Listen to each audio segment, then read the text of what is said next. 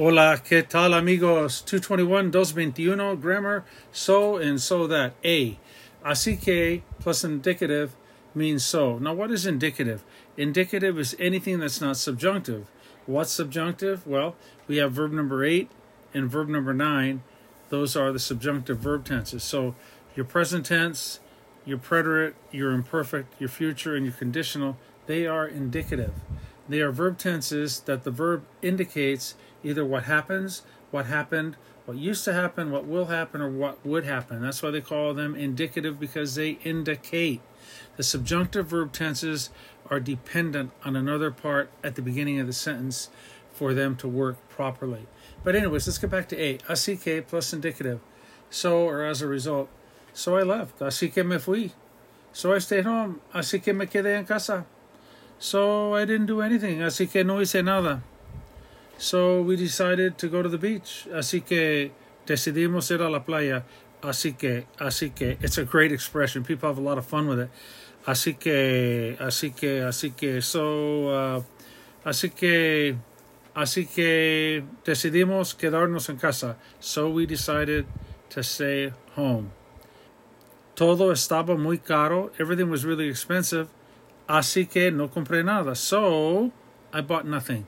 Let's look at B. Para que is so that plus subjunctive, so or so that causing something to happen.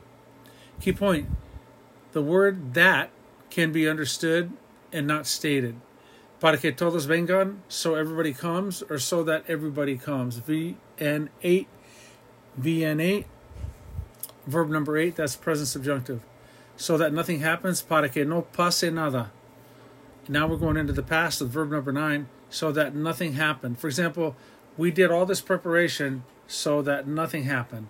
Para que no pasara nada. And the last one, so that you don't get hurt, be careful. Ten cuidado para que no te lastimes. Para que is one of those adverbial conjunctions that is always followed by the subjunctive.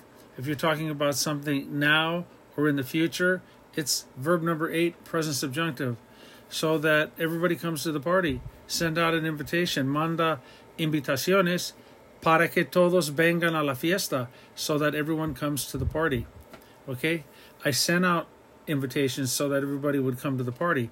Mandé invitaciones a todos para que vinieran a la fiesta, so that they would come to the party. Again, verb numbers eight and verb number nine, those are like grand slams, right? That is a last second three pointer, a dagger to win the ball game. The subjunctive is the icing and cherry on the top of the cake. If you're going to be fluent, if you're going to be up there at the top level, you must master the subjunctive. And all it is is practice and a little bit of explanation. We have those verb charts, I keep mentioning them.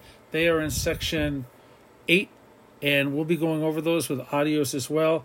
And we have all sorts of sentence starters with subjunctive. There's a lot of opportunities to learn subjunctive. What did we say about the present subjunctive?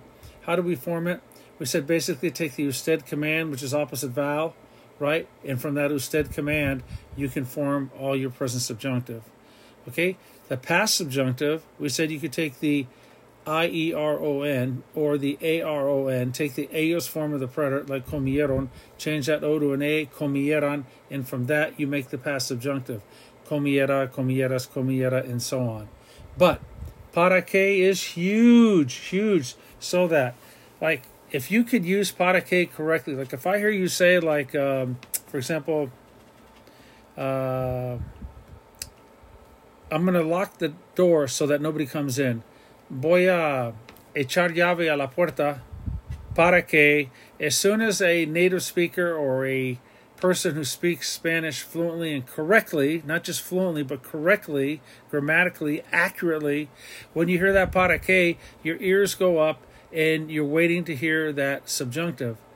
So that nobody gets in para que nadie entre entre para que nadie pase para que nadie entre and when a person can use the subjunctive correctly it is game set match game over done see ya you've got it once you can use the subjunctive you are on top of the white stallion riding out of the corral. You are free and gone on your own. And that's where we want to get you to be able to use the subjunctive. All right? This is Professor Pablo signing off. Cambio fuera.